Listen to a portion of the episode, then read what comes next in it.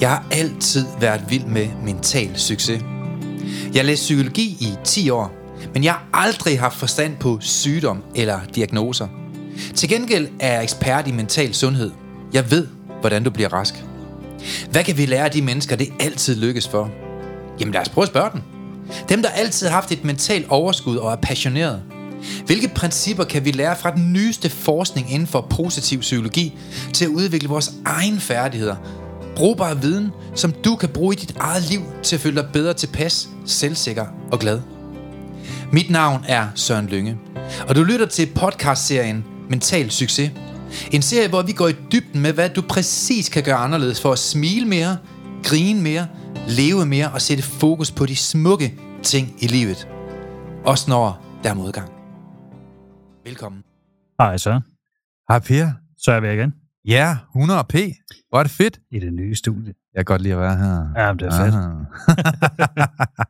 Det er fedt at være her. Det må man sige. Ja, tak fordi jeg måtte komme. Jamen, det var så det. Du er velkommen næste gang også. Ja. Vi øh, havde et rigtig godt afsnit til, synes jeg. Og der kommer god feedback på det. Tak. Fedt. Det, jamen, det er lækkert jo. Mm. Jeg kunne godt tænke mig i dag... Ja, nu, nu skal jeg ikke afsløre noget endnu. Men vi har en med i studiet i dag. Udover dig jo. Og det vilde er, at han er et fedt sted fra. Ja. Det er Aalborg. Ja, jeg tænkte nok, at... Øh... Ja, det er verdens navle. Ja. Det kan godt være, at man skal ride på en gris de sidste øh, to hundrede meter, før man finder et eller andet, der er værd at kigge på, men øh, Aalborg, det er the shit, Per. Jamen, det, det siger jeg jo. Ja, ja, hundrede. Det kan være, at jeg skal ud og se Aalborg lidt, i stedet ja. for kun at være til foredrag. Ja, vi flyttede jo... Eller, jeg kan tale for mig selv. Jeg flyttede til København, fordi så skulle jeg kun tænke halv så hurtigt for at få succes. Ja. Ikke, Per? Sådan er det København her. Ja, men jeg synes, jeg har hørt det mange gange nu. Hvis man virkelig gerne vil møde en aalborgenser, så går man bare ind i et hvilken som helst firma for at høre efter, om man lige kan få lov til at snakke med chefen. Der er bare noget logik i den sådan der, der er lidt specielt. Fordi jeg har lagt mærke til, når du kommer ind til København, ikke? Ja. Der er ikke særlig mange København tilbage, det er alle sammen jyder jo. Jamen det er det. Det kunne ikke fungere uden os. Bare gå ind på Christiansborg. Det er ikke sådan. Så hælde en for Aalborg. Jamen der er noget om det måske. Men han er for Aalborg. Ja. Altså vores gæst. Ja. Og øh, man må sige, at øh, ja, man har taget lidt øh, en, en, noget af en rejse, må man sige, og har haft noget af en fortid. Og øh, ja, lige nu er aktuelt også i øh, øh, serie på T V to. Ja. Og jeg tror jo lidt, han er, ved du, ved du noget om ham? Eller? Slet ikke. Jeg ved nemlig noget om ham, som du ikke ved, tror jeg. Nå? Han har været et myg for at være total nynazist og bare smadre folk. Ja. Og han har været med hjemme. Ja. Uh, uh la la. Jeg tror kun, der var damer deri. Ja, der kender de gamle drenge. Ja. Men øh, det, der er meget fedt, Per, det er det her med, at øh, vi har jo ni hundrede tusind danskere, der kæmper med psykiske lidelser mm. og problemer og sygdomme og skidt, ikke? Og, øh, og den behandlingsstrategi, vi har brugt i Danmark, nogle gange, så skal man nogle gange måske være en lille smule kritisk og spørge, har den hjulpet? Fordi faktum er, at der er flere, der bliver syge. Mm. Der er flere, der får angst. Der er flere, der får stress. Der er flere, der får depression. Så hvis den behandlingsstrategi, som vi har brugt de sidste tredive år, har virket, så tænker jeg måske, der kunne være færre syge mennesker i stedet for flere. Man skal nok tage nye ting, det i hvert fald, ikke? Man kan i hvert fald sige, at den gæst, vi er med i dag, han har i hvert fald øh, taget skeen i egen hånd, og så har han øh, gjort noget ud over det sædvanlige, for ligesom at komme i mål med at mindske psykiske lidelser. Og lige for ham virker det rigtig godt. Mm. Så det kunne jo være at dig, der er derude, som måske kender nogen, som øh, går deres omvej, eller har prøvet noget, som ikke har fungeret i rigtig lang tid. Måske kunne få et råd eller to af vores gæst i dag. Mm. Uh, det tænker jeg. For han er kommet i mål. Det er han. Ikke, altså. Han er, ej, jeg vil sige, der er ikke nogen, der er et færdigt produkt, men vi er alle sammen i et produkt af udvikling og skal nyde processen, men han er i hvert fald et hundrede procent mirakuløst andet sted, end han var for fire måneder siden. Ja, det er hundrede procent. Det er sindssygt. Altså, den proces er så vild, at vi valgte at tage ham med. Ja, og det, og det jeg også synes, der er interessant, det er faktisk, at han er i gang med forløb også. Ja, han er ikke et færdigt produkt her på stedet. Nej, og det synes jeg er fedt, det der med ligesom også at følge rejsen lidt. Mm. Hvorfor synes du, det er fedt? Fordi at, øh, det giver mig selv glæde også at se, når han rykker sig, mm. for at være helt ærlig. Men du har været tættere på ham, end jeg har. Ja, jeg har samtaler med Mathias jo, og han er en del af Community også, hvor mm. at, øh, han bidrager på rigtig mange gode måder. Men nu hvor du har nævnt hans navn, skal vi så ikke sige, velkommen til Mathias! Tak skal I have, og godt at se jer, drenge. Jamen, og Søren, først og fremmest, så skal du huske, nu er det jo, du har været væk længe, kan jeg høre fra Aalborg. Ja, og det er, det er fra Aalborg, ja. Ja, ja. Ja, det siger Aalborg, mig, ja. Det er Aalborg, ja. Sådan der. Tak fordi I må være her, drenge. Ej, det er fedt. Det er en fornøjelse. Og, og det, der er sjovt ved dig, og som jeg kan fortælle til jer, der lytter og ser i den her tid, det er jo, hvis I synes, M M A, det er sejt, mm-hmm. Så stop det op, hvor solen ikke skinner. Du laver noget, der er endnu vildere, ikke, Mathias? Ja, det må man sige. Jeg dyrker så også M M A. Øhm, men øh, jo, jeg dyrker noget her Buhurt, som er sådan noget fuldkontakt middelalderkamp med rigtig våben. Hvor det, og det er ikke for sjov, det er ikke rollespil, det er Ej. ikke point. Det handler om øh, fem mod fem og enogtyve mod enogtyve, skal du smadre de andre. Og, og det er noget med, at du har, øh, du har dyrket meget godt i den sportsgren. Jeg har været i den ti år, og er nu træner for Danmarks bedste hold, Iron Wolves, som øh, tog Danmarks mesterskab på et år faktisk. Wow. Øh, og det tror jeg også var ved at gøre tingene anderledes, og ja. indbringe nogle andre ting i stedet for, ligesom når vi snakker om medicin og, og psykisk sygdom og så videre, så er det at gøre mm. noget anderledes, fordi det ikke virker. Ja. Og så revolutionerede vi sporten i Danmark, og så tog vi en øh, fjerdeplads til verdensmesterskabet på tre år. Det er sindssygt. Ud af otteogfyrre deltagere. Så det var, det var stort. Og hvis der er nogen derude, der tænker, når man arbejder med M M A, eller slåskampe, mm. eller fights, og, øh, og, og arbejder med det hver dag, og træner det, så har man helt sikkert det vildeste mindset. Men det mest komplekse i dag, det er jo, Mathias, ja. du har jo angst, eller har haft mm. angst, det, samtidig med, at du er en af verdens vildeste i det her sport. Det er sport. Faktisk et skide godt eksempel. Fordi ja, jeg har haft øh, buldrende angst, og har, mm. altså, jeg har jo stadigvæk, altså igen, som vi snakker om, at mm. når man har været igennem det i femten år, så er det ikke noget, man bare slipper med. Nej. Men jeg har aldrig, og det mener jeg, nu øh, bliver jeg sådan helt, øh, jeg har aldrig i mit liv mm. oplevet så meget, hvor jeg kan mærke, mm. at der uge for uge, måned for måned, sker noget. Og så er jeg faktisk ligeglad med, hvor langt jeg når. Mm. Fordi jeg skal nok blive fri på et eller andet tidspunkt, men, ja. men ligesom når vi træner til M M A, eller når jeg træner til en kamp, eller når jeg træner styrketræning, mm. jamen det gør jeg heller ikke på en måned. Jeg mm. kan ikke slippe for, da jeg skulle tabe fireogtyve kilo, dengang jeg var tykkest. Ja. Det smed jeg heller ikke bare lige på at sige, nå, ej, nu vil jeg gerne. Mm. Og så forsvandt de bare. Det gjorde mm. de sgu ikke. Det tog nogle år. Ja. Øhm, men jo, jeg har lidt rigtig mange, så jeg kunne faktisk, øh, da det var værst, der kunne jeg ikke tage bussen. Jeg kunne ikke gå ned i Rema tusind fra min efterskole og handle. Jeg kunne ingenting. Altså, angst for angsten blev det jo til. Mm. Ja, det altså, og, og det var jo igen... Senere jeg fandt ud af, at det handler jo faktisk ikke så meget om... Jeg tror... Åh, det er næsten pinligt. Jeg snakker lige med Per. Mm. Det er jo, jeg, troede jo, det var, jeg mente jo, det var bare fordi, at jeg var uheldig. Jeg havde en kemisk ubalance i hjernen. Og det har jeg jo ikke. Det handler jo det, egentlig i bund og grund, at jeg fandt ud af, at det handler rigtig meget helt i bunden om overtænkning. Mm. Det er sindssygt. Ja. Mm. Men det er vildt. Det, altså, det, faktisk har angsten egentlig også været med til at gøre, at jeg blev dygtig til min kampsport. Mm. Fordi angsten er med til at sige, at øh, hvis nu du stopper, ja. så er der nogen, der kan slå dig. Oh, så du skal okay. blive bedre. Så er det en så motivation. Frygten, ja. Frygten var også med til at motivere mig hundrede procent. Ja.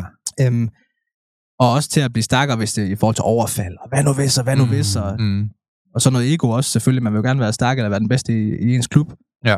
Men øhm, jo, det har været meget mærkeligt, fordi de ti år, jeg har dykket Buhurt, hver gang vi har skulle til en turnering, så har jeg været ekstra nervøs. Mm. Og det er sygt at stå og være den Danmarks bedste kæmper. Ja, og så stå og kigge på de andre og tænke, åh oh, nej, hvad nu hvis vi taber? Jamen, det er jo ja. vanvittigt.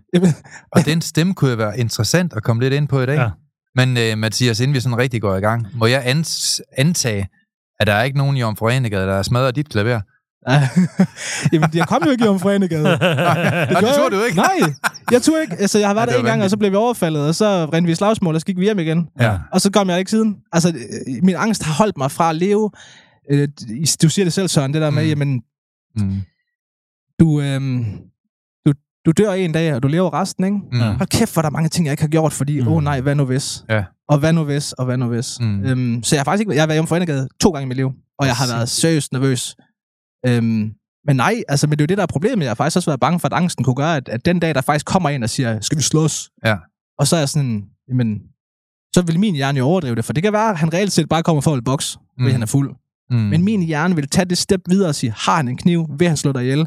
Mm. Hvem hvad, hvor kommer hans mm. venner? Du skal mm. gøre det her, du skal gøre det stærkt. Mm. Jeg har faktisk været bange for, at hvis jeg nu gør et eller andet vildt, for jeg, det lyder så, så vildt at sige, I'm capable of violence, men mm. altså, jeg trods alt dyrket med og grappling og Buhurt i ti og seks år, mm. så jeg kan gøre rigtig meget skade. Mm.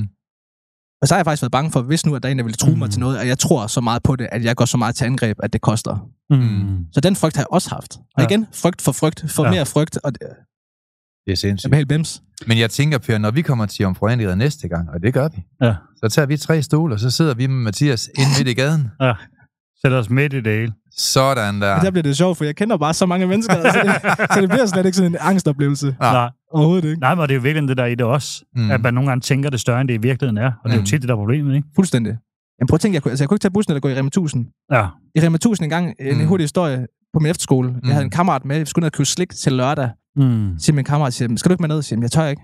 Jeg kan ikke. Mm. Så, hvad nu, hvis vi går sammen afsted? Og hvis der sker noget, så vender vi rundt. Mm. Hvilket er også et godt eksempel, at det er godt at have udsk- hvad er det, flugtmuligheder, hvis man mm. faktisk har så meget angst, at man, man prøver ja. et skridt frem, men du har nogle muligheder, mm. så man ikke tvinger folk med angst igennem noget.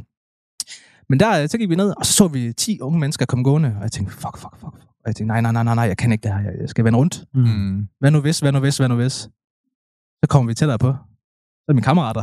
Nej, ja. Hej mor. Jamen, jeg, jeg, jeg, jeg, jeg, jeg har ikke engang set dem, før jeg var bange. Okay. Det var jo bare tanker, mm. ikke? Og der var ikke en skid.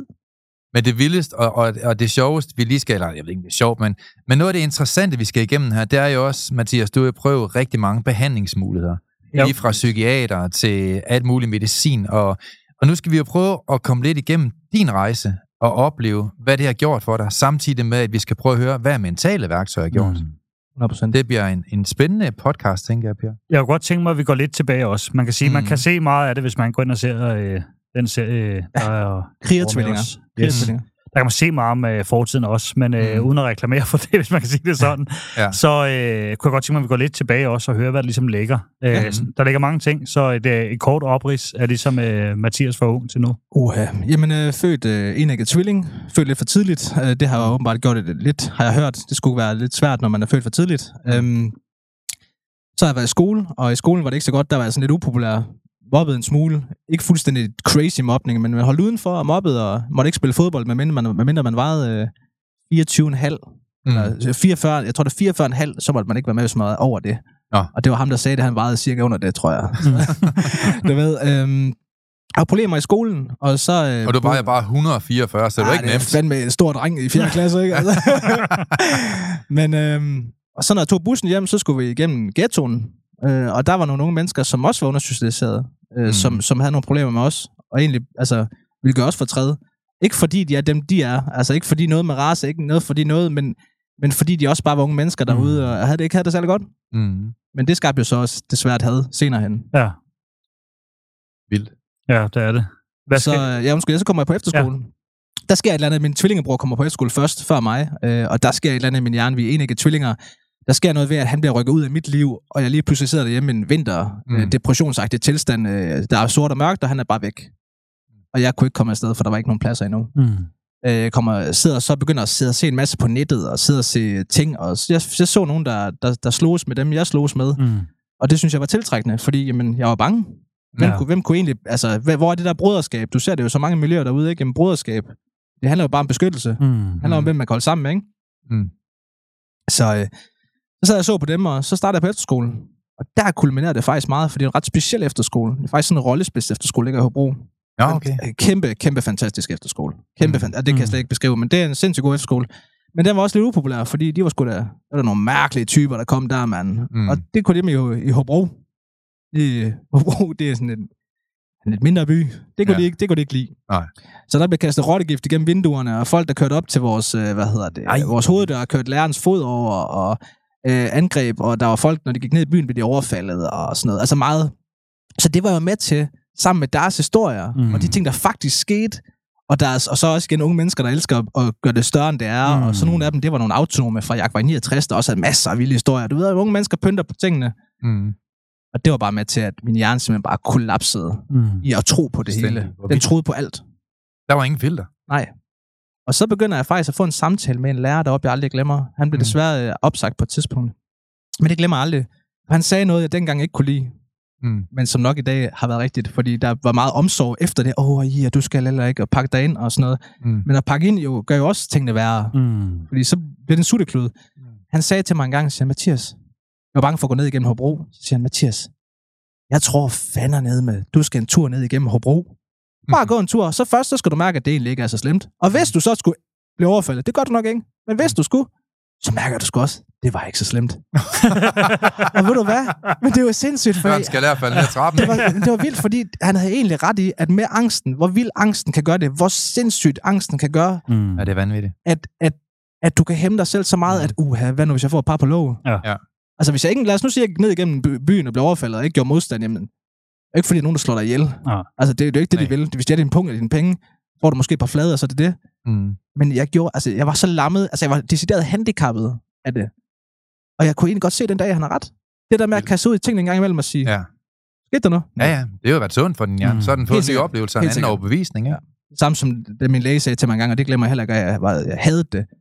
Da den første læge tog bladet fra munden og sagde ærligt, hvis du, skal, hvis du er bange for ild, skal du gå igennem ilden. Mm. Og jeg tænkte bare, prøv at høre her, din idiot. Jeg kommer her for at få nogle piller, for fanden. Ja, ja, ja. Kan du ikke bare komme rask? Jeg skal ikke, jeg skal ikke det ja. der. Og der endte det bare med, at det måtte jeg bare indse. Og det var hårdt. Det var rigtig hårdt, for det gør ondt. Man er bange af helvede til at, at kede ja, det. Er det. Og igen, angst giver depression, depression giver angst og stress, og så uff, får du bare sådan en cirkel, fordi ja. man bare lader det køre, ikke? Man gik det så ned ad bakke efter efterskolen, så Mathias? Ja, så skulle jeg så starte på Handelsskolen. Og Handelsskolen i Aalborg er ikke for sjov. Altså, det, det er jo, jo, det er den også. Mm. Øh, to plus to, det giver fem, ikke? Mm. men, men, men forstå mig ret, problemet var der, at jeg blev faktisk sat på den skole med aller... vildest, altså allerflest af de hårde drenge, ikke? Mm. Og så går man der, og man har dundrende angst. Min mor, hun satte mig i to måneder, hvor jeg græd, hvor jeg Ej, skulle i skole. Mm. Det er du ikke. Jeg græd hver dag, jeg skulle i skole. Jeg var så bange. Mm. Øhm, og hun måtte køre mig i skole, for jeg kunne tage bussen. Ej, hvor vildt. Øhm, og, øh, og, og de mennesker, der var der, de stod, de stod røg ud foran, og de var bare, de var nogle hårde bananer, ikke? Og det var de sgu, altså, det var ikke, de var ikke for sjov alle sammen. Og der var kriminelle, der var gangsters, der var alle typerne. Ja. Så det var heller ikke, måske, jamen, måske var det det gode sted, og måske var det dårlige sted. Jeg kan ikke helt finde frem til, om det var mm. godt eller skidt. Jeg, ved, jeg blev udsat for det der, men jeg gjorde ikke noget ved det. Jeg var jo mm. bare i det. Øhm, men der begynder jeg så også at træne, faktisk. Mm. Og, og det, har, det er jeg faktisk også rigtig lykkelig for i Lyngemetoden, at der er en stor del fokus på, på livet omkring dig. Mm. Fordi træningen var mit første skridt til self-medication. Mm, altså det. Første skridt i at, at komme ud af et eller andet. Ja. Du ved, fordi jeg går ned og træner hver dag, så, så havde jeg noget at stå op til, noget at se frem til, og jeg havde noget, der gav mig endorfiner. Mm, og jeg blev sgu også lige pludselig stolt af mig selv, fordi ja. hey, så forsvandt de der øh, mm. femogtyve kilo eller sådan noget, øh, skulle for dunken. Mm. Og så ser man sgu også lidt godt ud. Så er der måske også lidt en kæreste, ja. eller så er der måske også... Ostil. Og igen, det der, som vi snakker om, at, at, at det omkring dig mm. giver noget. Ja, ja. Hele livsstilen omkring ja, vores mindset. Og det var, det var en lille ting, men mm. den lille ting var bare med til at gøre så sindssygt meget. Mm. Kæmpe anbefaling til at træne. Men du kom, jo, du kom jo senere hen ind og fik noget psykiatrisk hjælp. Ja, det er først for, jeg tror faktisk, det er en måned siden. Er det to måneder siden? Okay. Ej, altså så ikke så undskyld nu, det var fordi, når jeg siger psykiatrisk, så er det, tænker jeg, psykiatrisk afdeling. Mm. Jo, jeg, jeg begynder så, øh, da det går rigtig galt, og jeg også begynder at se hen imod, åh, oh, jamen jeg så igen imod rockermiljø, jeg så imod alt muligt, fordi, mm. du ved, jeg søgte bare et andet fællesskab, tror jeg, noget tryghed. Mm. Øh, så skulle jeg prøve en masse ting. Øh, jeg har en hel liste med, for jeg ved ikke, om det er i hvilken rækkefølge. Man skal jo bare tage listen, hvad jeg prøver. Ja, lad os, ja. lad os høre det. Jeg har altså lige papir fordi med, fordi det, jeg kan altså ikke huske det her. Jeg må jo lige forberede mig hjemme. Nå, lad os prøve at se. Jeg har prøvet at være til psykolog. Der er to, eller, nej, tre forskellige psykologer. Så har jeg været til hypnose. Det har jeg også gjort to gange. Så har jeg været til noget, der hedder sådan noget rysteterapi. Ja. Sådan en der munk har opfundet. Så sad okay. jeg nede i sådan en forsamlingshus sammen med tyve andre damer og lå og rystede fuldstændig sindssygt. Nej, nej, nej. Og det er altså ikke en svingerklub. Så har jeg været til lysterapi, hvor jeg lå og få sådan noget lys ind i hovedet, og skulle høre noget musik. Det er jo nok egentlig mere bare meditation. Men, øh, ja, og Rammstein. Ja, det var det desværre ikke. Jeg ville Nå. gerne have Rammstein. Ja, det er så det bare værd. Det, og det virker faktisk. Manowar har faktisk sådan virket, mens jeg var på efterskole. No shit, musik. Det er også, det er også virket. Ja. Nå, så øh, var jeg til, så jeg med, selvmedicineret mig med cannabisolie. Virker ikke en skide. Mm. Så har jeg selvmedicineret med mikrosyderet med magiske svampe. Så har jeg været til en fireogtyve tusind kroners M D M A-terapi, wow. øh, hvor det var noget snak før og snak efter. Mm. Øh, hvad hedder det? Og det kunne noget, men, men, men heller ikke nok overhovedet, fordi det handler jo egentlig om at få styr på mine tanker. Mm. Min mor var lidt træt, og hun ville gerne, hun betalte halvdelen, men så kom jeg bare hjem og var sur. Ja, du ved, fordi så var der nogen, der... Jamen, jamen egentlig, fordi Ej, så, der, så er der nogen, der har gjort noget galt i min barndom. Ja. Og, og, og forældre er aldrig perfekte. Ah nej, så skulle du jo godt det også. Ja, jamen, så kom jeg måske hen ud, og jeg kan egentlig godt se den dag i dag, at... Jamen, hvad har det gjort godt? Ja, ja. Altså, vi har det faktisk lidt sværere nu, og, og forsøger ligesom at tape det sammen igen. Ja. Fordi jeg hjemme og være sur, men... Det har jo ikke ændret en skid. Det har jo ikke ændret en skid at sige, du gjorde noget forkert. Mm. Nå. Undskyld. Ja, men det kostede så fireogtyve tusind ja. for styr på det. Ja, det gjorde det. Eller, det var ikke for styr på det. Nej, jamen, jamen faktisk, jeg, det var jeg egentlig rigtig ked af, jeg ikke fik styr på, fordi det håbede jeg da. fireogtyve tusind tænkte jeg, det... Det kan da et eller andet. Ja, det må det, må det da kunne. Ja. Øhm, og så øh, har jeg, hvad hedder det... Øh, så er der til psykiatrisk udredning. Først øh, to gange. Og den første, jeg fik, han øh, skyndte sig bare. Han sov, literally, han sov. Han faldt simpelthen fem gange. Ligesom på film, og det er ikke no joke. Han nej, skulle ikke have sit arbejde. I kan nok også finde ham på det. Jeg må nok ikke sige noget, men altså... Åh, oh, det var sin navn. Nej, hvor vildt. Han er nord for Aalborg.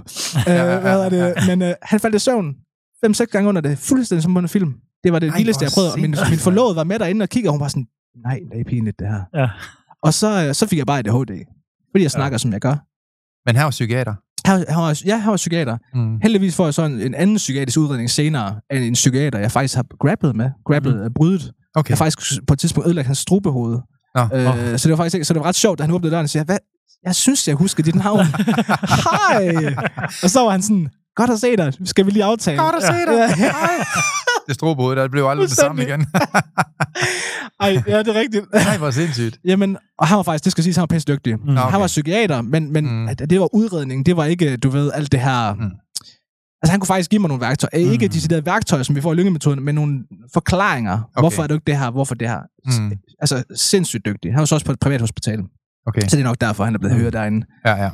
Men øhm, til sidst her, for ikke så længe siden, på grund af, at jeg igen her, for, før jeg kom i lyngemetoden, mm. der gik jeg ned med stress og måtte opsige mit arbejde, og øh, Ej, det hele var noget møg. Mm. Øhm, og var lige startet i lyngemetoden, da jeg var, gik hjem fra, med stress fra arbejde. Og så siger lægen, du skal nok lige forbi en tur, tur på psykiatrisk afdeling, for lige at mm. have en snak med dem.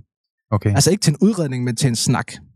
Nå, okay, jamen altså sådan som systemet er, bliver jeg nok nødt til at tage det, fordi Mm. hvad nu hvis? Altså, jeg sagde også til min læge, at jeg er i gang med lyngemetoden ved siden af, jeg mm. faktisk, det går faktisk helt vildt godt nu. Det går faktisk den rigtige retning. Mm. Det, der er lidt skræmmende, det jeg kan huske, det er, jeg, jeg siger til ham, ja. Vi sad og snakkede samtidig, så siger jeg, jeg er mm. ked af at sige det, men jeg ved næsten, hvad du får at vide, når du går op. Nej, det men jeg siger ikke noget, siger til ham. Nej, du, du, du, vil ikke, du vil ikke, altså Per har faktisk altid været god til, ikke? Og øhm, ja. Det går i munden på noget, øh, og har øh, sindssygt støtte igennem det her. Det skal mm. siges, at det er faktisk lige så hurtigt ting.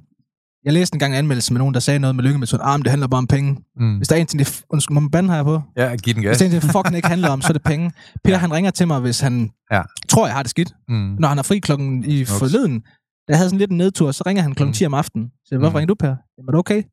Og smuk. Så jeg, ved du hvad, Per? Det er, jeg bliver så rørt, fordi han, mm. han har min ryg hele vejen. Mm. Psykiaterne og, og psykologerne. Nå, der er gået femogfyrre minutter. Ja, ja. Så skal du vist videre. Jeg siger, jeg har lige ved at snakke om min øh, døde eks et eller andet. Sådan. Ja, ja. Nå. Farvel. Jamen, så tager vi den næste gang. Jamen, det var vanvittigt. øhm, så det var, det var bare lige hurtigt. Det, det er jeg virkelig, virkelig, virkelig taknemmelig for. Øhm, God stil, Per. Jamen, det er, og det er det, fordi man føler virkelig, at det ikke handler om det. Jeg mm. føler, at, at jo, det koster, for det er også en forretning. Selvfølgelig er det det. Ja, ja. Du, kan ikke, du kan ikke leve af ja. at være buddhistisk munk. Nej. Øh, det er i hvert fald ret nederen, ja. tænker jeg. Men, men virkelig, jeg har det, det har været så, så rart. Men så kommer jeg så ind og skal ind og besøge psykiatrisk afdeling. Mm. Og det er det vildeste, jeg har prøvet i mit liv. Nej. Og jeg troede, og lad os nu lige være lidt hård og lidt ærlige. Ja. Hvem er det, der er last line of defense, for der er nogen, der skyder i fields? Mm.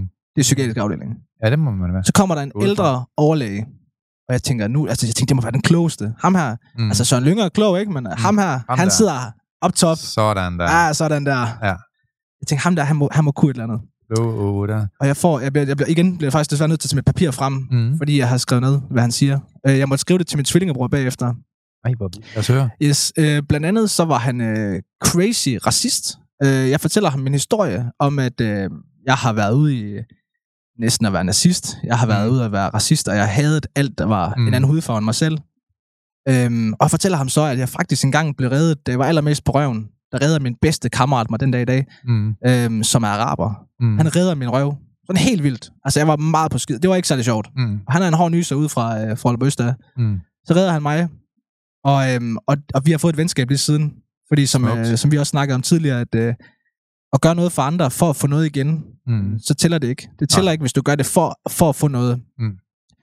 Og vi, er, vi har det tætteste venskab i dag, både mig og hans børn. Jeg er nærmest onkel til hans børn. Altså, vi er, han, er, han er en bror for mig, og han er der i tygt og tyndt, og det ved jeg. Han er en af de der i min, i min inner circle. Mm. Ja, ej, ikke, bare, ikke bare lige omkring den. Og fedt. Ved hundrede, hvor jeg har ham. Og han, selvom jeg kommer og har taget på, han kigger på mig og siger, bro, du har tabt ti kilo. Nej, jeg har taget på, men jeg elsker ja. dig. Ej, hvor hyggeligt. Nå, men jeg fortæller den historie ja. om nazisme, og min bedste ven, der er araber, og jeg fortæller mm. ham om, hvordan jeg overhovedet ikke hader nogen den dag i dag, og jeg bare har det helt anderledes. Så kigger mm. han på mig, så kigger han bare sådan helt dødt. Hvorfor er du det? De er sgu da nogle små aber. Nej, nej, nej, nej, hvad siger du? Nej, nej. Sådan nogle små svin, siger han så. Og jeg bliver sådan helt, helt farvet. Øh, og jeg havde... Hvordan, hvordan kan du sidde og sige det der? Hvad hvis jeg er adopteret? Hvad hvis et eller andet? Jamen, ja. og, og, og fair nok, en ting er at have sin holdning. Men at sidde som psykiatrisk overlæge, ja. og sidde og sige, Ej, og sidde og tilegne racisme, mm. og, og, og sidde og køre på... Jeg var helt, jeg var helt målløs. Ej, det er ikke i orden. Men vi fortsætter. Det er ligesom med Star Wars, de der... Vi har desværre ikke sådan en tone. Nej, det, på, det skal vi have gjort. Det, ja, det, sang, no. ja. Jo, det er lige før. Jo, jeg fortæller ham så, at jeg har haft noget, hvad hedder det, noget ballade med nogle kriminelle. Ja. Og en rigtig stor ballade med. Øhm, og så fortæller han mig faktisk, at Hvor jeg siger, at jeg, jeg kan faktisk sige til dig nu, altså jeg havde tænkt over det i hver dag i lige siden fire og et halvt år, hver dag. Og nogle dage tre hundrede gange, nogle dage mindre, nogle dage mere. Mm. Virkelig slemt påvirket. Og så siger han bare til mig, og siger han, jamen er du nu sikker på, at det er overstået? Hvad siger du? Mm. Er du nu sikker på, at, det, at, du, at du har det godt? Er du nu sikker på, at du har det ude? Er du nu sikker på, at de ikke kommer efter dig igen? Han sidder og feeder min angst så meget, at selvom jeg heldigvis sidder og er stærk, og er i gang med lyngemetoden, og har det bedre, mm. så fik jeg ondt i maven. Og jeg blev nødt til virkelig hårdt at tage kaptajnshatten på og bremse mm. mig selv og sige, prøv lige at trække nødbremsen. Jeg blev mm. faktisk, jeg blev, jeg blev faktisk rigtig, rigtig ked af det. Jeg blev også nervøs og bange, fordi ofte. Han begyndte at rykke op i nogle ting, som jeg begyndte at begrave. Mm. Og så begyndte han bare at tage dem op, bare for at kigge på dem. Og faktisk også stikke dem mærkeligt. Tilbage til mig. Ikke? Mm. Og det var, ja, der, der blev mere. Så, øhm, så spørger jeg, hvad, jamen, så bliver jeg sådan lidt, på et tidspunkt, så begynder han lidt at snakke. Jeg snakker i tyve minutter om ingenting. Mm. Literally, omkring noget med, at vi som engang har været fostre som et eller andet, og så kunne man skide ud af det ene, og brække sig den anden, hvis man var bange, og, et, og jeg var sådan helt, Ej, la- jamen, helt vildt mærkeligt. Ja. Og så midt i det hele, så spørger jeg ham, så siger, fordi jeg blev simpelthen kedet mig. Jeg kedet mig, og han ja. Sagde bare ingenting til mig. Så fortæller jeg ham så, at jamen, jeg har en psykiater, som jeg kender, som har udredt mig. Ham må du jo kende, fordi han har arbejdet den en gang. Mm. Så blev han mega fornærmet. Helt vildt. Hvorfor jeg nævnte det? Og det igen det der... Der var et eller andet der med det beef, åbenbart. Han, mm. han ville ikke, at jeg blandt andre ind i det. Mm. Øhm, han blev mega sur på mig, og sidder helt vildt mærkeligt. Så spørger jeg ham til sidst, så kunne jeg simpelthen ikke... Øh, så kunne jeg ikke mere. Så siger jeg, hvad vil du have, skal jeg gøre? Mm. Kom lige med nogle... Altså, igen, jeg sidder midt i lyngemetoden. Jeg får redskaber, jeg får mm. idéer, jeg får muligheder. Så hvad vil du have, jeg skal gøre? Ja. Giv mig noget hjælp. Mm. Yeah. Jeg synes, du skal lade være med at gøre så meget. Jeg synes, du skal lade stå til. Ja, hvad fanden snakker du om? Mm. Er du seriøs? Jeg er jo helt målløs. Mm. Jeg synes, du skal stå til. Fordi, jamen fordi det ved jeg ikke. Altså, han, han, han, han siger, angst er normalt, siger han så. Siger, jamen, ja, altså hvis man tager angst som værende i dyreverdenen, mm. at, at lige snart det kommer en lyd, så kigger dyret op, og så løber det. Ja. Men det kan vi sgu ikke leve med som mennesker. Mm. Og den frygt er jo ikke normalt for mennesker. Det, det sammenligner han det bare med. Og jeg var så målløs, da jeg går derfra. Jeg måtte skrive til min tvillingebror, og ringe til min forlovede, og jeg måtte skrive det der ned med det samme, for jeg ikke glemte det. Mm. Og så gik jeg også ned i, hvad hedder det, i uh, receptionen, mm. og sagde, hej, jeg er lige nødt til at fortælle jer noget. Det der, det er fuldstændig overgevind. Mm. Har der nu været nogen, jeg, har, jeg kender flere, der har været, eller flere og flere, nu lyder som jeg sådan, kender alle de helt, helt tossede.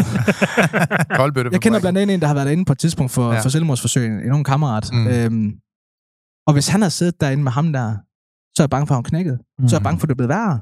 Og jeg synes virkelig oprigtigt, tanken er synd om, at der sidder mennesker derinde, som bliver, som bliver ramt, og som ikke har muligheden for at stå. Havde jeg været der tidligere, mm. før jeg havde været i lyngemetoden. Mm. Jeg ringede også til Per. Jeg, jeg, jeg skulle bare ud med det. Det var fuldstændig sindssygt.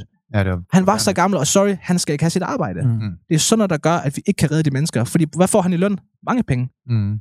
Og hvis han sidder der, han sender bare folk ud i dårligdom. Mm. Men, og så spurgte han, skal jeg have noget medicin? Nej, det skal jeg ikke. Jeg får selv ikke medicin længere, det skal vi selvfølgelig også have med. Men hvad fik du af medicin dengang, Mathias? Jamen, øh, første gang, jeg fik konstateret angstdepression, mm. og det var, der var jeg lige startet med det hele, så fik jeg Lyrica, øh, sådan en, øh, som jeg så åbenbart egentlig epilepsimedicin. Mm. Det var egentlig ikke angstmedicin. Nå, nå, skrald i den. Ja, men det, ja, egentlig, og så var der nogle lykkepiller ved siden af, og hver for sig virkede de ikke. Sammen vir- så virkede de faktisk, og gav mig mm. noget. Og der har jeg gået og tænkt siden, fordi medicinen virkede ikke bagefter, og har ikke virket de der fire gange efter, hvor jeg prøvede det igen. Mm. Og det har jo så heller ikke virket på lang sigt, kan man sige. Nå, det har jo ikke, okay. det har jo ikke, det har jo ikke holdt noget væk fra døren. Jeg tror, hvis man... Øh, medicin kan nok virke, når man lige kommer ud i, at man har noget frygt, fordi du får en osteklokke, og så glemmer du de tanker, du var bange for, måske, mm. fordi du simpelthen ikke, simpelthen ikke tænker så meget. Mm. Ja. Øhm, og så tror jeg, at man ved det, kan man godt nå at lave sådan en first aid, mm. og redde sig ud af det. Men efter det, jamen det, altså, når først tankerne sidder fast, mm. det er jo tankemønster, som jeg, som jeg skulle have ændret. Det er jo en måde at tænke på. Det er en måde ikke at sidde og bruge øh, fire timer på at tænke på det samme. Mm. Øh, frygt. Åh, oh, ja. Hvad med chefen i morgen? Åh, oh, hvad med dem og hvem? Og hvad, med, hvad tænker de om mig? Og, mm. jamen, alle de tanker der. Jeg kan huske, at jeg spørger dig, hvad det så er, du skal gøre anderledes? Og der siger du også, øh, ikke noget. Ja. Nej, og det er også det der, og jeg tror også, det er problematikken. Det er fint nok at putte en osteklokke på folk i en periode, ja. Hvis det er det, der, der kan virke. Også, øh, for, også at sige, at øh, selvfølgelig kan det være en start og en hjælp til nogen. Mm. Det var det også selv for mig selv, da jeg fik A D H D-medicin i starten. Ja, præcis. Men hvis man ikke får noget konkret, ja. Og noget, du kan gøre anderledes, og hvad du kan gøre, ja. Så bliver det også bare, jeg vil ikke kalde det en pengemaskine, men det bliver meget sådan en, øh, vi holder dig i medicinen, ja. Så du kører dig ud af i den, men du gør ikke noget konkret, så du kan sidde fanget i det her medicinforbrug i, jeg ved ikke mange år. Jeg kunne se det selv også, da jeg selv fik piller. Der var ikke noget konkret at gøre. Nej. Jeg kunne få flere piller. Jamen, jeg tror, hvis de havde, hvis de havde været smarte, hvis man sådan var lidt mere smart og sagde, hey, okay, du har det skidt, du har det her, vi vil gerne give dig nogle piller. Hvis du sammen med de piller fik en gang mentale værktøjer. Ja. Det ville jo være smart. Jamen, jamen, fordi så lukker du ned for nogle følelser, du arbejder med dig selv, mm. du får kontrol, og slipper pillerne igen efter et halvt år, og så er du videre. Ja. Det tænker jeg kunne give mening. Eller også bare mentale værktøjer, men, men man forstår mig, at pillerne kan bare på ingen måde stå alene ja. overhovedet. Mm. Øh, og, for, og altså, de bivirkninger, der er, da jeg får det anden gang, hvor det ikke virker, der stopper jeg dem hurtigt. Ja. Nu ved jeg ikke, hvor, hvor blunt vi må være her, men øh, øh, jeg, havde, jeg var nyforelsket mm. med min nu forlovede, og vi var, altså, det er sjovt at være nyforelsket. Det, det er fedt. Ja, det er fedt. Det er ja, ja. Og jeg kunne ikke få øh, jern på. Mm. Ah, okay. Wow, så bliver man som mand eddermame med først deprimeret. Ja, ja, det er jo klart. Jamen seriøst, mm. altså, det var det mega pinligt. Jeg har ikke oplevet mm. det før. Altså, jeg er slet ikke mand, der har problemer med det overhovedet. Jeg træner, så testosteron, det er der rigeligt af. Mm. Men da, det, da jeg lige pludselig ikke kunne noget som helst i soveværelset, mm. så bliver jeg deprimeret. Ja, det kan jeg godt. Og så smider jeg det væk. Prompte. Ja, jeg kan afsløre også, også selv. Uh, jamen, det er der. Altså, der med, når man får medicin. Du mærker jo ikke kroppen. Der bliver jo lukket ned i alting også. Ja. Mm. Øh, og det hører man jo også mange. Det er ikke sådan ting, mænd så meget snakker om, når de ender på det der. Men det er jo en af de ting, der er i det også. Øh, og det er også virkeligheden. Så jeg tror også, man, øh, man bedøver simpelthen så meget, både mænd og kvinder. Men øh, der er ingen tvivl om, at øh, altså, det er en skræmmende vej. Men Per, de der seksogfyrre piller, du fik i tidernes morgen, har du nogensinde læst bivirkningerne på alle de der kasser der?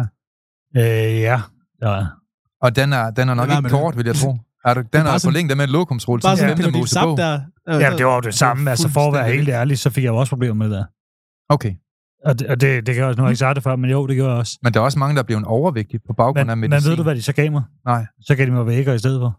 Okay. Kæft, mand. Det er også bare piller ja. oven på piller. Det giver jamen, så kunne jeg få øh, seksogfyrre mm. piller, og så gør det så... syvogfyrre Ja, syvogfyrre ja, ja. Og så får at vide, du kan tage sådan en der, hvor, mm. hvor man tænker lidt...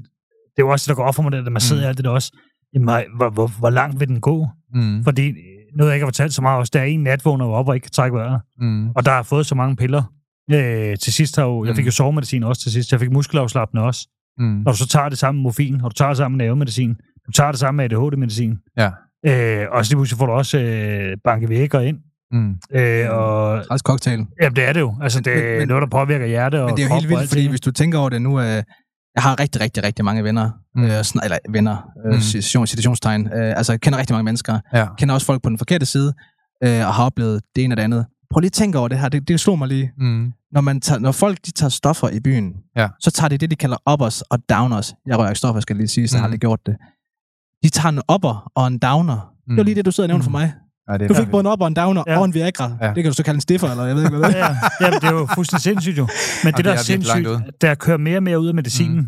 så, kan, så, så virker det også igen, kan man sige, ikke heldigvis. Ja, ja. Ja, det er men, så der var ingen tvivl om, det var medicinen der. Fuldstændig. Øh, I forhold til jamen, jamen, alle de bivirkninger, der var, der var hallucinationer, der var alle mulige sindssyge ting, der var hjertebanken mm. også. Min angst fandt jeg ud af, at jeg blev forværret også. Mm. Og det gjorde den faktisk af A D H D medicinen. Det står der også på nogle af pillerne. Ja. På angstmedicin. Det, det glemmer jeg ikke. Jeg altså, kigger det... på dem, og står der, at de første par uger, der kan du få mere angst. Ja. Ja. Det er jo fuldstændig vildt. Så dør jeg. Hvad skal altså, jeg gøre? På A D H D medicin, der står der, at man kan ringe et et to, hvis der er for store bivirkninger. Ja. Men altså, da jeg i tidernes morgen, otte år tilbage, vælger at udvikle lyngemetoden, der vælger jeg jo fuldstændig på, bag- på baggrund af det, vi taler om nu, at jeg har jo venner og bekendte, hvor den ene efter den anden kom hjem fra lægen, som jo ikke kom med værktøjer.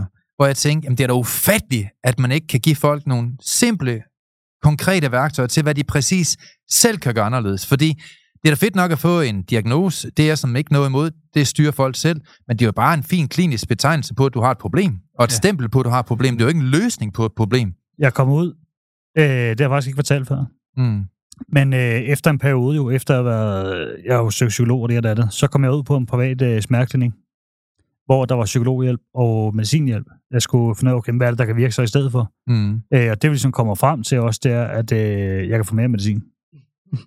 Ej, hvor sindssygt. Æ, og jeg sidder og tænker sådan lidt, det, det kan simpelthen ikke være rigtigt, det her vej. Hvad fanden er det, der sker? Mm. Altså, hvad er det, der sker? Jeg bliver proppet allerede i forvejen. Men det er den danske mere. Model. Jamen, så kan jeg få nogle andre mm. mærker, eller andre mærkater, og det ene og det andet. Det er jo fuldstændig vildt. Hvor jeg tænker, hvad, altså, jeg har lige, altså, jeg har haft en gang, hvor jeg vågner op, ikke kan trække vejret, og jeg mm. tror faktisk, jeg ligger og dør. Jeg kan ikke bevæge mig. Mm. Øh, og føles som om lungerne lige er lukket sammen en gang. Og der ved jeg jo godt, der er taget for meget medicin. Mm. Jeg har simpelthen for meget medicin. Nu vil de give mig mere medicin. Men Per, hvor mange penge kostede den medicin, du fik per måned? Sådan? Øh, jeg tror, jeg brugte omkring treogtyve hundrede om måneden. Og hvor meget, hvor meget med tilskud? Altså, hvor meget har staten betalt i tilskud til det her, tænker du, per måned? Øh, syv til otte tusind. Jeg ved, jeg er ikke helt sikker, men det, det er meget i hvert fald. Jeg går det ikke mellem sådan tyve og firs procent eller sådan noget? Eller et eller andet, jo, det bliver jo, øh, så... jo, der bliver jo lagt noget penge i maskineriet der. Ja. Ja, også prøv at tænke, de fleste af dem, der er syge, jamen, de er jo syge, fordi så er det jo hjemme mm. at gå, og har måske kun øh, en dagpenge. Jamen, det er jo fandme. Ja, ja. Og så skal du også lige lægge til to tusind fem hundrede ja. til medicin. Ja, men det var det, der var helt sindssygt jo. Altså, fordi...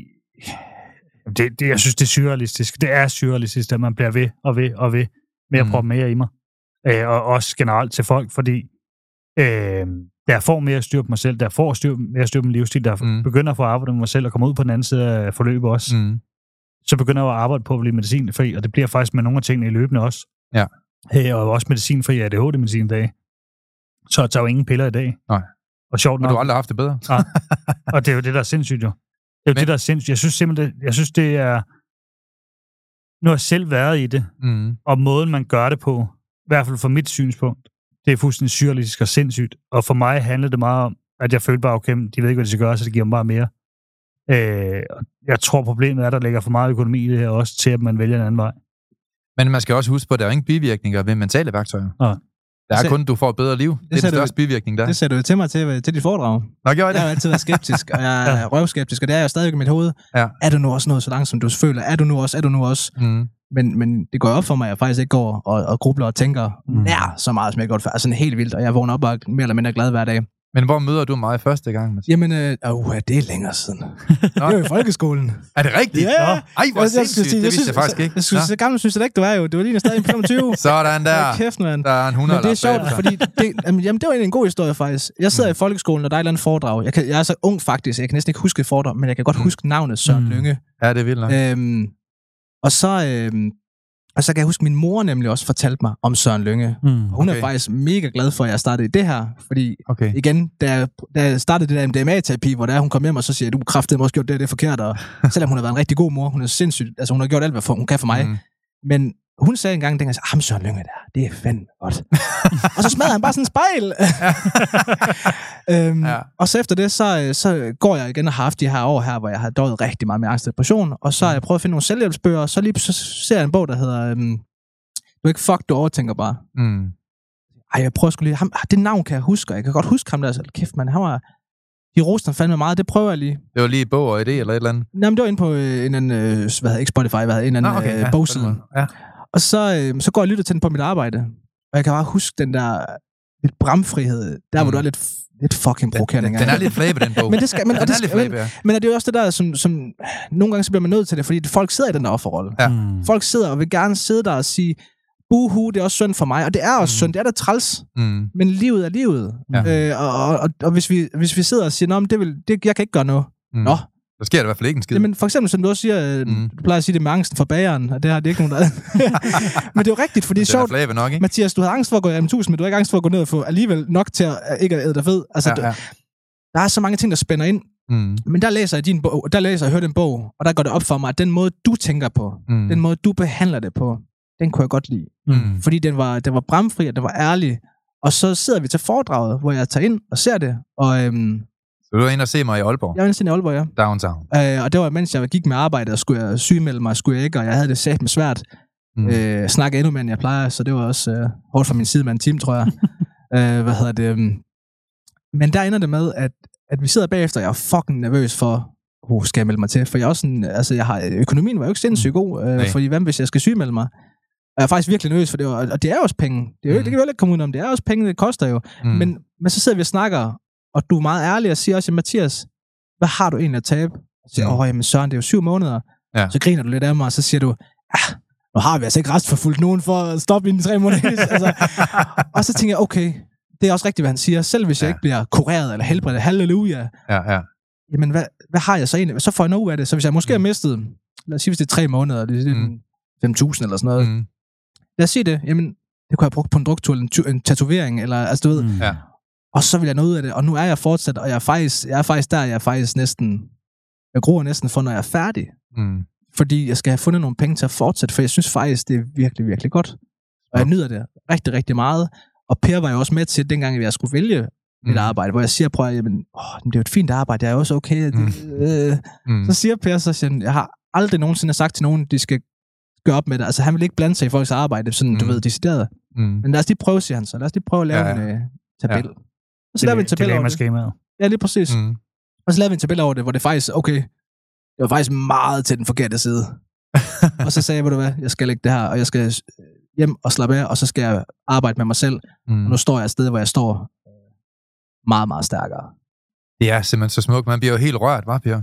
Ja, det gør jeg. Det er også. Jeg har mm. faktisk blevet det i nogle af vores samtaler også. Øh, fordi at øh, han tænker tit, at jeg ikke rykker mig så meget, når man så sidder og tænker tilbage, mm. og du spørger hans frue, ja. så er det noget andet, man får at vide. Mm. Og det er også det der med, jeg ved godt, hvor vi skal arbejde øh, videre på. Mm. Man kan sige, nu har vi også et stykke, godt stykke tid nu. Heldigvis. Øh, men vi får arbejdet på rigtig mange af de her ting også, og der er ingen tvivl om, jeg ved godt, hvor han kommer ind. Jeg skal bare lige have de sidste overbevisninger. Mm. Rykke lidt, og det kommer også til at ske. Det glæder mig til.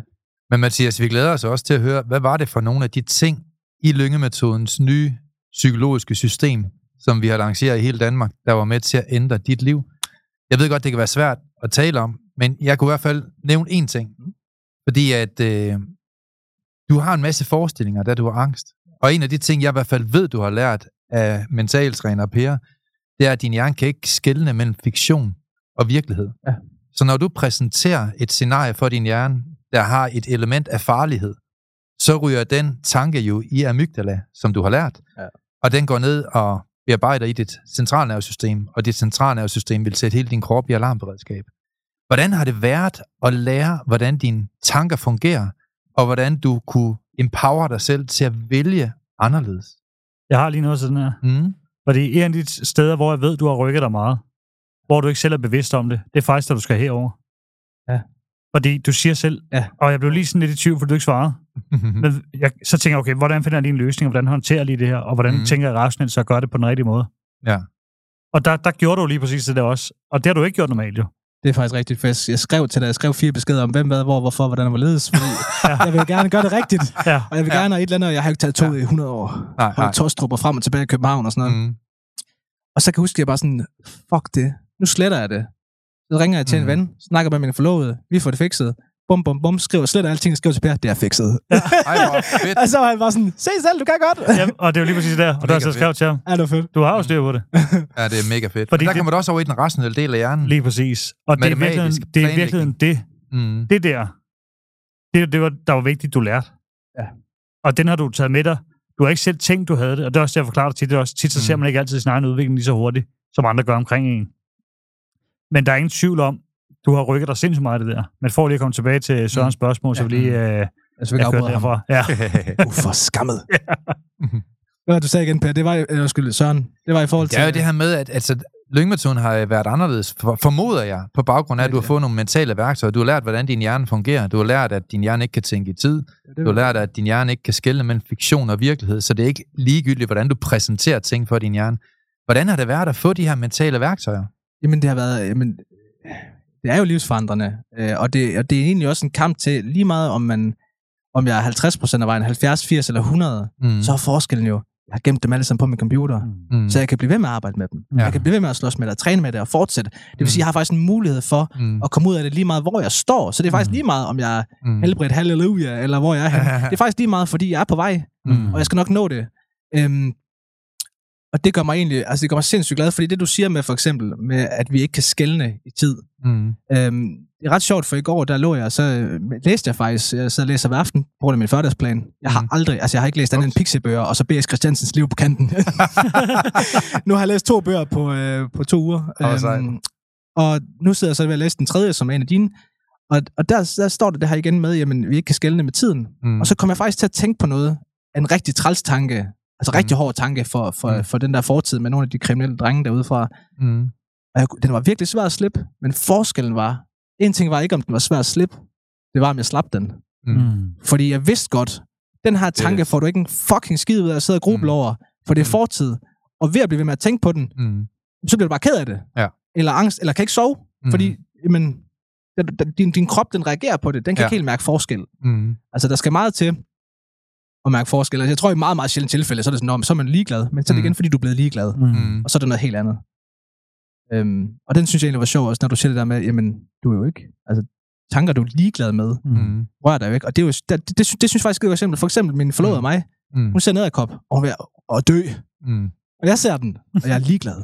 Ja. Og det er jo sjovt, fordi der er ikke nogen forskel på edderkoppen. Nej. Forskellen er bare, vores, hvad vi gør med vores tanke, og hvad vi synes, altså hvad, tanke, hvad følelse vi giver til den tanke. Ikke? Du har virkelig lært det. Jamen, jeg synes, mm. det... Um...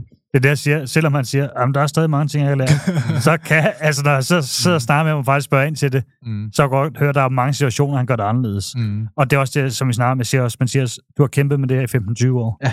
Ja. Det løser sig ikke bare på to eller tre måneder. Nej. Vi laver ikke quick fix herude. Nej. Man skal arbejde med selv, man skal lave arbejde, mm. man skal implementere det. Den er også svær selv, jo. Ja. Den er jo svær selv, ja. Fordi man vil ikke gerne have quick fix. Ja. Ja. Altså, det vil alle danskere. Ja. Ja. Og det er ikke det, der er virkeligheden, fordi jeg tror, det fungerer ikke for nogen. Man kan mærke en hurtig bedring lige hurtigt. Mm. Men hvis du går tilbage i samme livsstil, går sammen, tilbage i de samme issues, så kommer du tilbage i det samme sted. Det er lidt ligesom at tage en alkoholiker. Mm. Altså, så kommer han til behandling, men du sender ham hjem i det samme sted, og det samme øh, omgivelser, det samme livsstil. Jamen også, når folk siger, hvis folk siger til alkoholikere, ej, jeg skal heller ikke sidde her til festen og drikke foran dig, for du er alkoholiker. Ja. Mm. Så siger jeg, jamen, problemet er så, jamen, er det så, er det så alle i din omgangskreds, der skal styre sig, ja. Eller er det dig, der skal lære, mm. at det er sådan, ja. Livet fucking er fremover. Mm. Ja.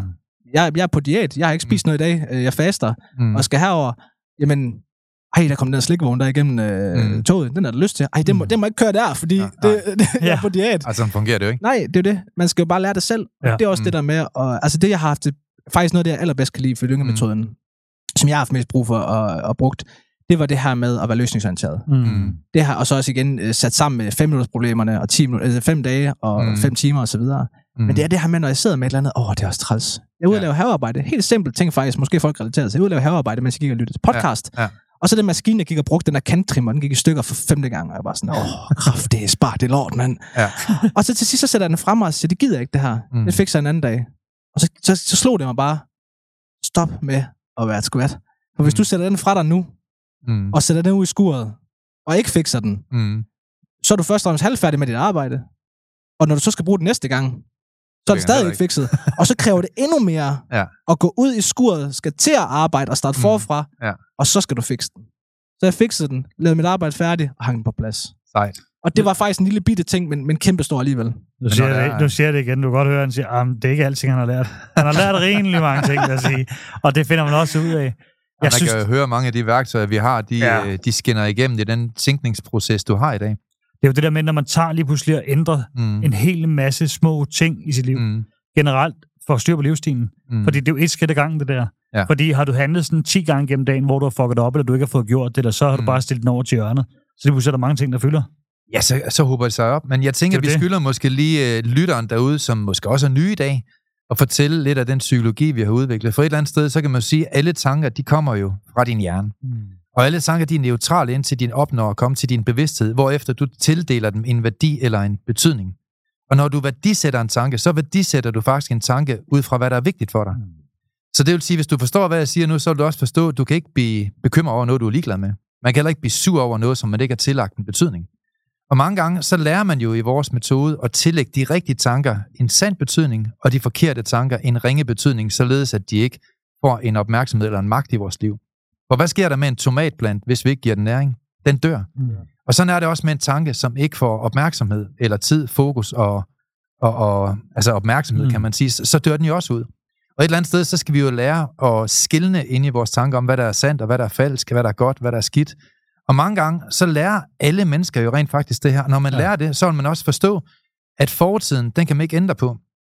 Så jo mere den popper op, jo mere kan man faktisk træne sig selv i ikke at tildele den en værdi eller en betydning. Og dermed så får fortiden ikke så stor et, en indflydelse i vores verden.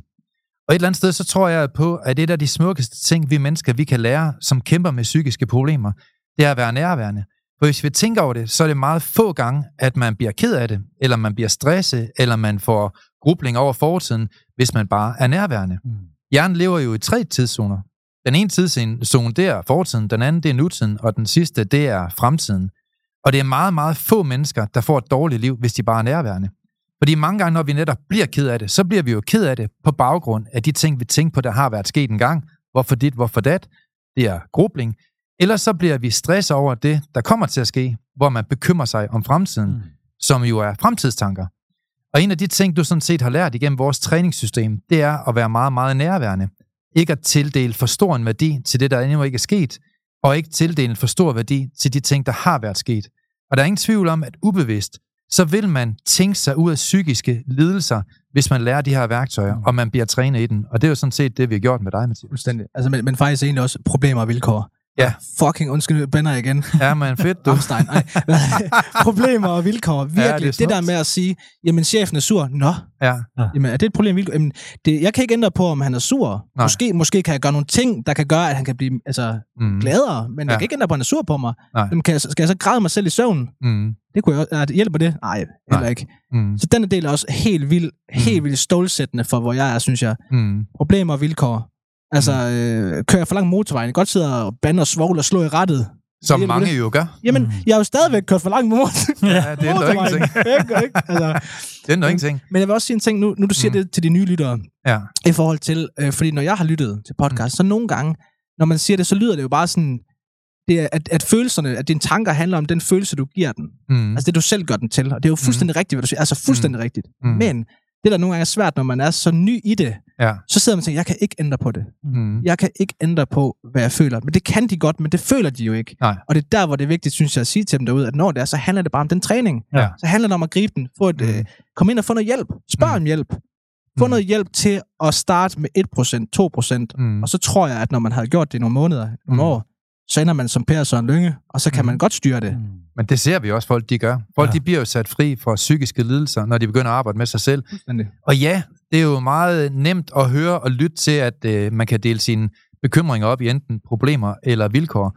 Og vilkåren skal man jo så bare give slip på. Det er nogle af de ting, at du har lært. Men et eller andet sted, så er der mange, der siger, det kan jeg jo ikke bare. Nej, det er du ret i. Det kan du faktisk ikke bare. Det skal du træne. Du skal lære, hvordan du gør det. Og det kan man dresserer en ab til at forstå. Men det kræver jo, at man virkelig gider at arbejde med ja. sig selv. For jeg bruger det klassiske eksempel, og jeg bruger det igen nu. Jeg ved heller ikke, hvordan jeg skal fikse en faldstamme. Nej. Og jeg vil stå fuldstændig måbne, som sådan en tågehorn, øh, hvis jeg selv skulle gøre det. Men jeg kan lære, hvordan man gør det. Mm. Jeg kan få en opskrift på, hvordan jeg gør det. Og det kan du også, dig der er derude, i forhold til at lære at give slip på ting, der ikke burde betyde noget i dit liv. Irritationer, fortiden, som du ikke kender dig på, bekymringer, som jo ikke løser noget alligevel. Alle de ting kan man træne sig. Man kan lære det, såvel som man kan lære at lave en faldstamme. Jeg vil sige, jeg synes, du har rykket dig rigtig langt allerede. Mm. Øh, og jeg er jo stolt af, hvor du bevæger dig hen af. Uans- uanset hvad. Øh, eller ikke uanset hvad. Jeg er stolt over, hvor du bevæger dig hen af. Mm. Og jeg synes, du gør sindssygt mange ting rigtig godt. Tak, Per. Og jeg ved også, vi får udviklet endnu mere. Jeg kunne godt tænke mig at høre, fordi nu har jeg ikke spurgt nogen om det her før, hvordan det har været at være med i Community også. Altså den øh, ah. netværk for mænd. Ananas i egen sovs, eller hvad det, man siger? Ja, ja, nej, jeg skal, det skal være, det. Nej, det nej, det er faktisk et skide godt spørgsmål. Og hvad med, nu til dem, der ikke ved, hvad det er, Community, det er den gruppe, som Per har lavet. Mm. Jeg er Pers uh, Padawan, hvis man, ej, mm. det er ikke sådan, Star Wars. Jeg er Pers, uh, hvad, hvad kalder vi det egentlig? Klient hedder det, det lyder også. Yes. Uh, yeah. Jeg er Pers klient, og uh, Per har mig under vingerne, og det er uh, igen uh, Søren. Man kan jo vælge Søren, når man kommer i forløb, eller Per, eller mm. en af hans andre mentaltræner, eller også længere nede. Mm. Hvis man igen, måske gerne, hvis man ikke lige har de penge, der skal til, så mm. kan man få nogen, der under træning. Mm. Og det har bare været skide godt. Og i det community, hvor vi sidder en flok mænd, vi er mellem, vi startede fem seks stykker, synes ja. jeg, på, på online, og så er vi, med, så er vi blevet en femten stykker. Det er så rart, fordi mm. øhm, der er virkelig, virkelig mange mænd, der er her dårlige til at snakke om følelser. Mm. Mm. Ikke at vi skal skabe os. Jeg plejer at sige, du ved, mænd må gerne græde, de skal bare ikke mm. skabe sig. Ja. Øh, hvis man gerne vil være mandemand. Altså, men, men at sidde derinde og kunne snakke om følelser på en god måde, og sidde og sige, mm. jamen jeg har det her problem, mm. og der sidder folk og lytter. Ja. Jeg har nogle gange snakket derinde i, i, i et stykke tid, hvor jeg åh, oh, nu har jeg snakket for mig. Mm. Mm. Og så har jeg sagt det, og så er det bare sådan, nej, nej, nej, nej, fortæl nu videre. Mm. Det er virkelig, virkelig smukt, hvordan at man kan sidde med, med en flok gutter, og, og komme frem med nogle ting, og få noget kærlighed mellem mænd, mm. på den sødeste og flotteste og mest herlige måde. Altså, jeg elsker at være med i det, og jeg glæder mig til hver mandag. Jeg har jo droppet, jeg dyrker jo M M A, mm. mandag og onsdag og lørdag, og så øh, Buhurt om søndagen, og så styrketræner mandag, onsdag, fredag. Mm. Og der har jeg faktisk droppet, øh, hvad hedder det, min M M A-træning om aftenen, fordi jeg skal til møder og Zoom og Community. Wow. Og det nyder jeg. Altså, mm. fordi det er, en, det er en del af min proces at starte min mandag. Jeg synes, det er fantastisk, mm. det er mandag. Mm. Fordi mandag er for det meste den sværeste dag for de fleste mennesker. Er det det? Ikke lige Søren Lynge, men altså, så alle andre. Der, der så er det en fredag. Ja, lige præcis. men, men at det ligger på en mandag er fantastisk. Ja. Hvordan så, har det været at blive sat fri for de tanker, der før i tiden virkelig skabte problemer for dig? Puha. Det er svært at svare på, fordi mm. det er jo... Øh, hold nu, okay. Altså, det, det er jo... At skulle køre forbi... Øh, altså skulle tænke på det samme hver evig eneste dag, fem hundrede gange om dagen. Altså jeg har lagt grædende på gulvet, øh, efter jeg skulle være rask, eller efter jeg, altså jeg har været grædende mange gange. Mm. Øh, så så og ligge nu, lige nu er jeg, hvad hedder det, er jeg stadigvæk hjemme, indtil jeg skal til at, at finde et arbejde igen. Jeg har sagt mit arbejde op, fordi jeg skal finde noget andet. Jeg skal finde noget, der passer til mine talenter. Ja. Det havde jeg også noget i podcast om, som mm. slog mig. Mm. Det med at finde noget, der passer til mine evner, i stedet for mm. bare at gøre noget. Øhm, så nu skal jeg ud og finde, hvad jeg vil. Men det der med at gå hjemme, før i tiden, når jeg gik hjemme, så var jeg ked af det og trist, når jeg stod op og havde ikke noget formål. Mm. Jeg har ikke været trist siden, lad os sige en måned inde i Lyngemetoden. Wow. Jeg har faktisk ikke været trist, når jeg stod op. For selv når jeg stod op, så sagde jeg, ligesom en i jeres podcast sagde, det mm. bliver en god dag. Mm. Ja, ja. Jeg skriver sedler til min forlovede, jeg skriver, husk nu, jeg ved godt, det er mandag, men det bliver en god dag. Smukt. Den bliver, hvad du gør det til. Mm. Og, så, og så, så gør jeg bare noget. Ej, altså, om jeg skal ud i haven, eller om jeg skal gøre noget for at være tilfreds. Altså det kan godt være, også dem, der sidder på computeren eller fjernsynet. Nogle gange Søren mm. også hård og siger, man må fandme ikke sidde ved fjernsyn. Men, mm. men, men det der med, at hvis du har gjort dine ting, ja. Hvis du har gjort dine pligter, sørget for mm. tingene, gjort noget godt for din kone, for din familie, så er det jo fint nok at sidde til Netflix. Mm. Men det handler jo bare om, hvis man glemmer de der ting bagved, mm. at så er det et problem. Og der er det bare fantastisk, når jeg står op, så får jeg noget til at gøre. Jeg sætter ud af hver dag, jeg læser før, mm. jeg har en fyrre-dages plan, mm. og jeg skriver ned, hvad jeg skal. Og det, det fungerer, jeg har ikke, jeg har det bare fantastisk. Bedre. Og det er, det er jo i virkeligheden bare, i gåseøjne, bare fordi, at der er nogle spilleregler for at ja. Få et godt liv. Der er en pris at betale for at få et godt forhold. Der er en pris at betale for at få en god dag. Og hvis man ellers overholder visse spilleregler, så står nok på en god dag. Og ja, det kræver et øh, vis gram af selvdisciplin, men det lærer man ja. Jo at få. Og så øh, kan man sige, høsten af det, du sover, den er jo ganske, ganske, ganske stor. Og det gør jo sådan set, at du høster et bedre liv. Ja. No, nogle gange uden medicin, det blander vi os jo ikke i. Ja. Men der er ingen tvivl om, at man høster et bedre liv. Og jeg tror også, vi er nok den eneste psykologiske retning på jordkloden, som rent, fedt, som rent faktisk måske sætter lidt krav til folk, og øh, måske er lidt direkte og siger, jamen, det der, det skal du stoppe med at gøre fra i dag. Har du været frossen ned? Hvad fuck sker der? Æ, altså, hvor man er lidt hård over for folk, men der er ingen tvivl om, at, at det her, det er jo en opskrift på et bedre liv. Og hvis man følger opskriften, så får opskrift. Du et bedre liv. Længere ja. Den, ikke? Nej. Jamen, der er også, der er, det, er jo ikke, det er jo ikke kun angst og depression, det er også sociale spilleregler. Det er jo mm. det, der er fedt at se. Ja, det, der, jeg, meget det har jeg måske ikke så meget brug for, men det er fedt at se, mm. når du har været til en øh, venskabelig aften, inviteret på champagne. Jamen, der går fireogtyve timer. Så siger du tak. Ja. Hej, godt at se jer. Fandme fedt, I gad invitere ja. Mig. Hvor ja, så, så får du en knytnæve lige i skallen af Mathias. Sådan der. Det bliver, vi, gør det, vi gør det live, se, vi gør det senere. Ja. men men ja, der er jo spilleregler på den konto. Ja, der. Det det. Ja. Og hvis man bare følger spillereglerne, så har vi alle sammen et, et bedre liv sammen. Fuldstændig. Man kan sige, det er jo interessant at se, og det er også interessant at følge processen. Nu ved jeg også, hvad du kommer mm. til de næste ting og de næste moduler. Jeg glæder mig. Æh, så jeg ved også, at øh, de ting, hvor du tænker, der kunne du udvikle lidt, det kommer du også til det næste. Æh, det er også, der snakker meget med dig om, det er også der med, fuck, hvad alle andre tænker. Den er, den, det er også en stor, altså også med, nu var vi lige var i T V to med vores afsnit ja. Der. Mm. Altså, når der er nogen, der skriver, altså der, det mindste, så kan jeg sige, åh, men, men, men fuck, altså fuck nu dem. Mm. Det er også det. Altså, Søren sagde det til noget foredrag med, at når jeg går ind i brusen, så er jeg, så er jeg bare mig, mand. Og jeg er bare den fedeste, du ved det. Altså, jeg har faktisk prøvet det en gang imellem. Jeg, oh, det, jeg synes, det er god stil. Bare, jeg er bare den fedeste. Men det virker jo lidt, og igen, ja. Også, det er også lige meget, hvad ja. De tænker. Mm. Altså, det, som Søren og sagde før, det er ikke alle, der kan lide overkage. Vi skal have vores pina colada, det er det, vi skal ja, det er heller ikke alle, der kan lide pina colada. Nej, det, skal du bare, det tænker du næste gang, du tænker, kan det lide mig? Så tænker du bare, det er ikke alle, der kan lide pina colada. Og det er fandme godt. Ja, ja man forstår det ikke. og, og det er virkelig det der i det, fordi det, det havde jeg også selv. Jeg havde så meget fokus på, hvad alle andre tænkte om mig, hvorfor. Mm. Ja. Øh, og mange af dem, altså, jeg pisser de meget jo. Altså, mange af dem kan ikke engang lide sig selv. Fuldstændig. Så jeg tror også det der med, det er nogle af de ting, vi også arbejder med nu, bare lige for at afsløre lidt. Mm. Men det er nemlig det der med, at det er lige meget, hvad andre tænker om dig. Ja. Så længe dem, der er tæt på dig, dem, der holder af dig, og du selv kan lide dig selv. Fuldstændig. Så man er simpelthen nødt til at lære. Man kan ikke tilfredsstille alle. Der vil altid være nogen, der ikke kan lide en, uanset hvad man gør. Jamen, og, og specielt det der eksempel, jeg hørte det faktisk bare i toget, jeg hørte noget, noget filosofi, hvor der er en, der siger, det er sjovt. Du elsker dig selv mest. Men du værdsætter andres meninger højere. Er det, det er jo helt vildt. Ja, det er jo helt... For det er jo rigtigt. Det er jo rigtigt. Ja, det er prøv at tænke, at jeg elsker mig selv højest. Mm. Det er da mig.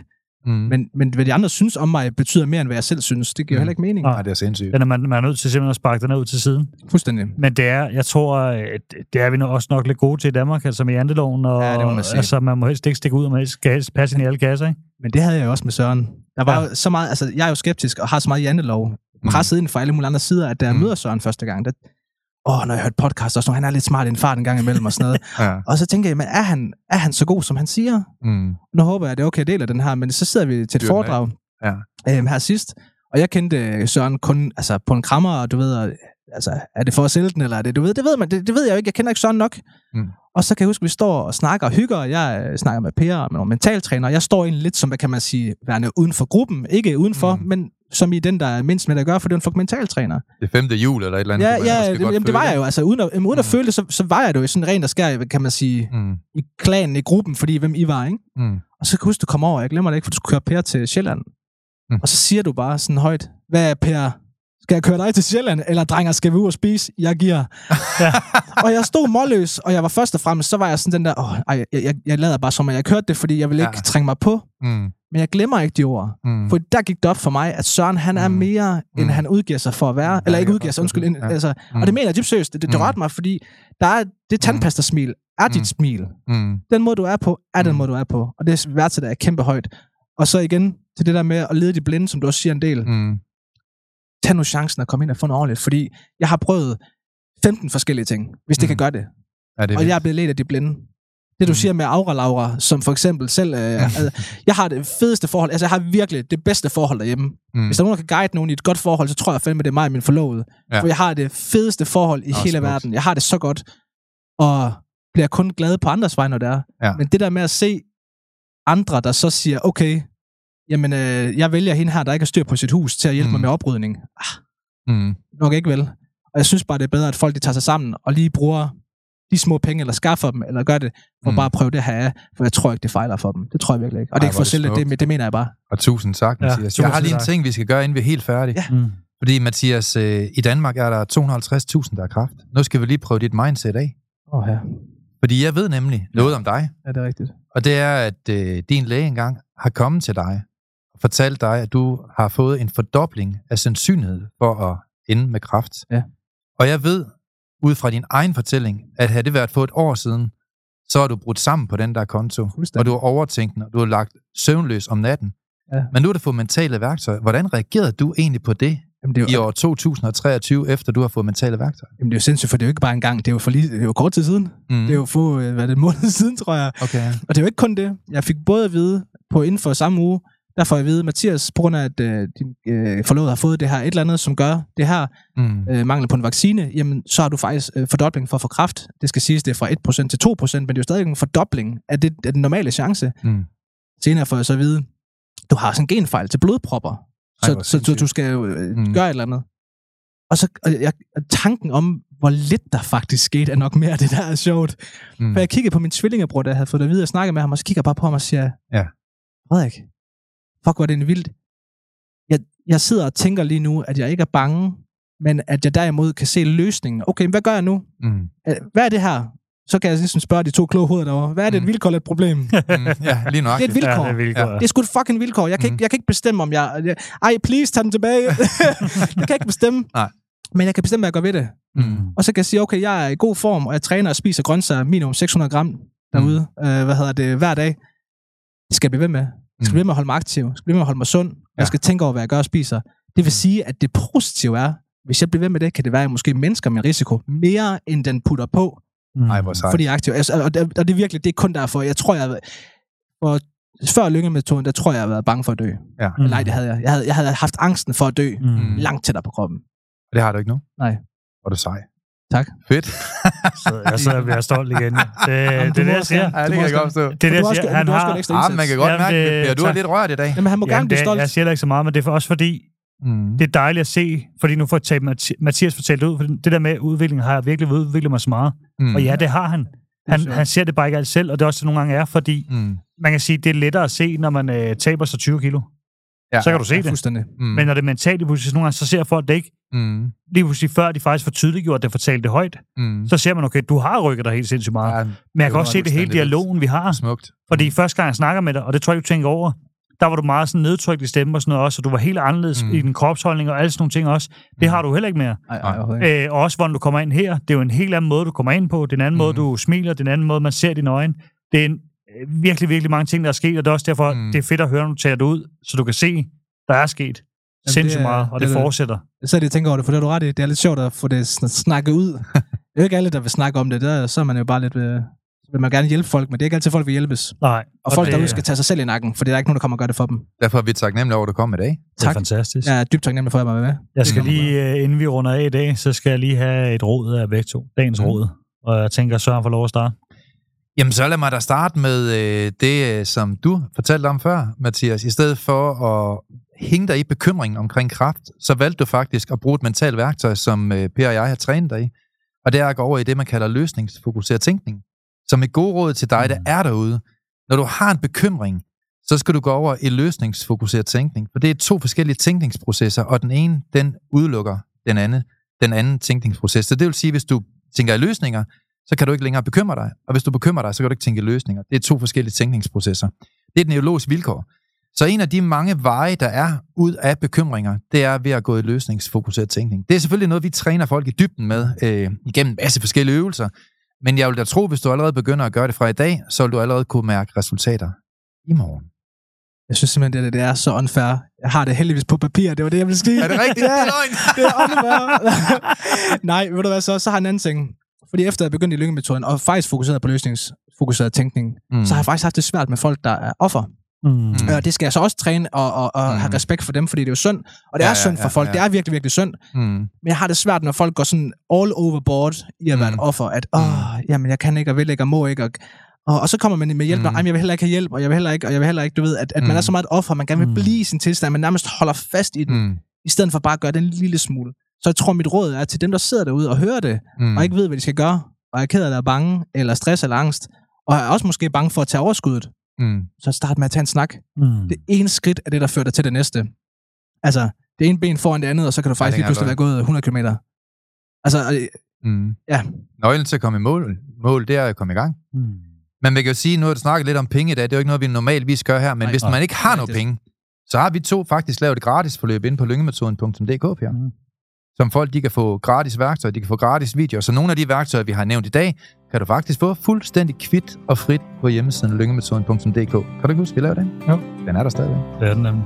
Sådan. Uh... Tak for i dag. Tak for i dag. Tak for i dag. Vi er glade for, at du har lyttet med på podcastserien Mental Succes. Hvis ugens emne har givet dig værdi, så er du meget velkommen til at dele det på sociale medier. Og hvis du har lyst, så har du mulighed for at møde os hver måned, når vi turnerer Danmark rundt med åbne foredrag og giver mentale værktøjer væk. Vi glæder os til at se dig på mental succes punktum com. Vi ses i næste uge.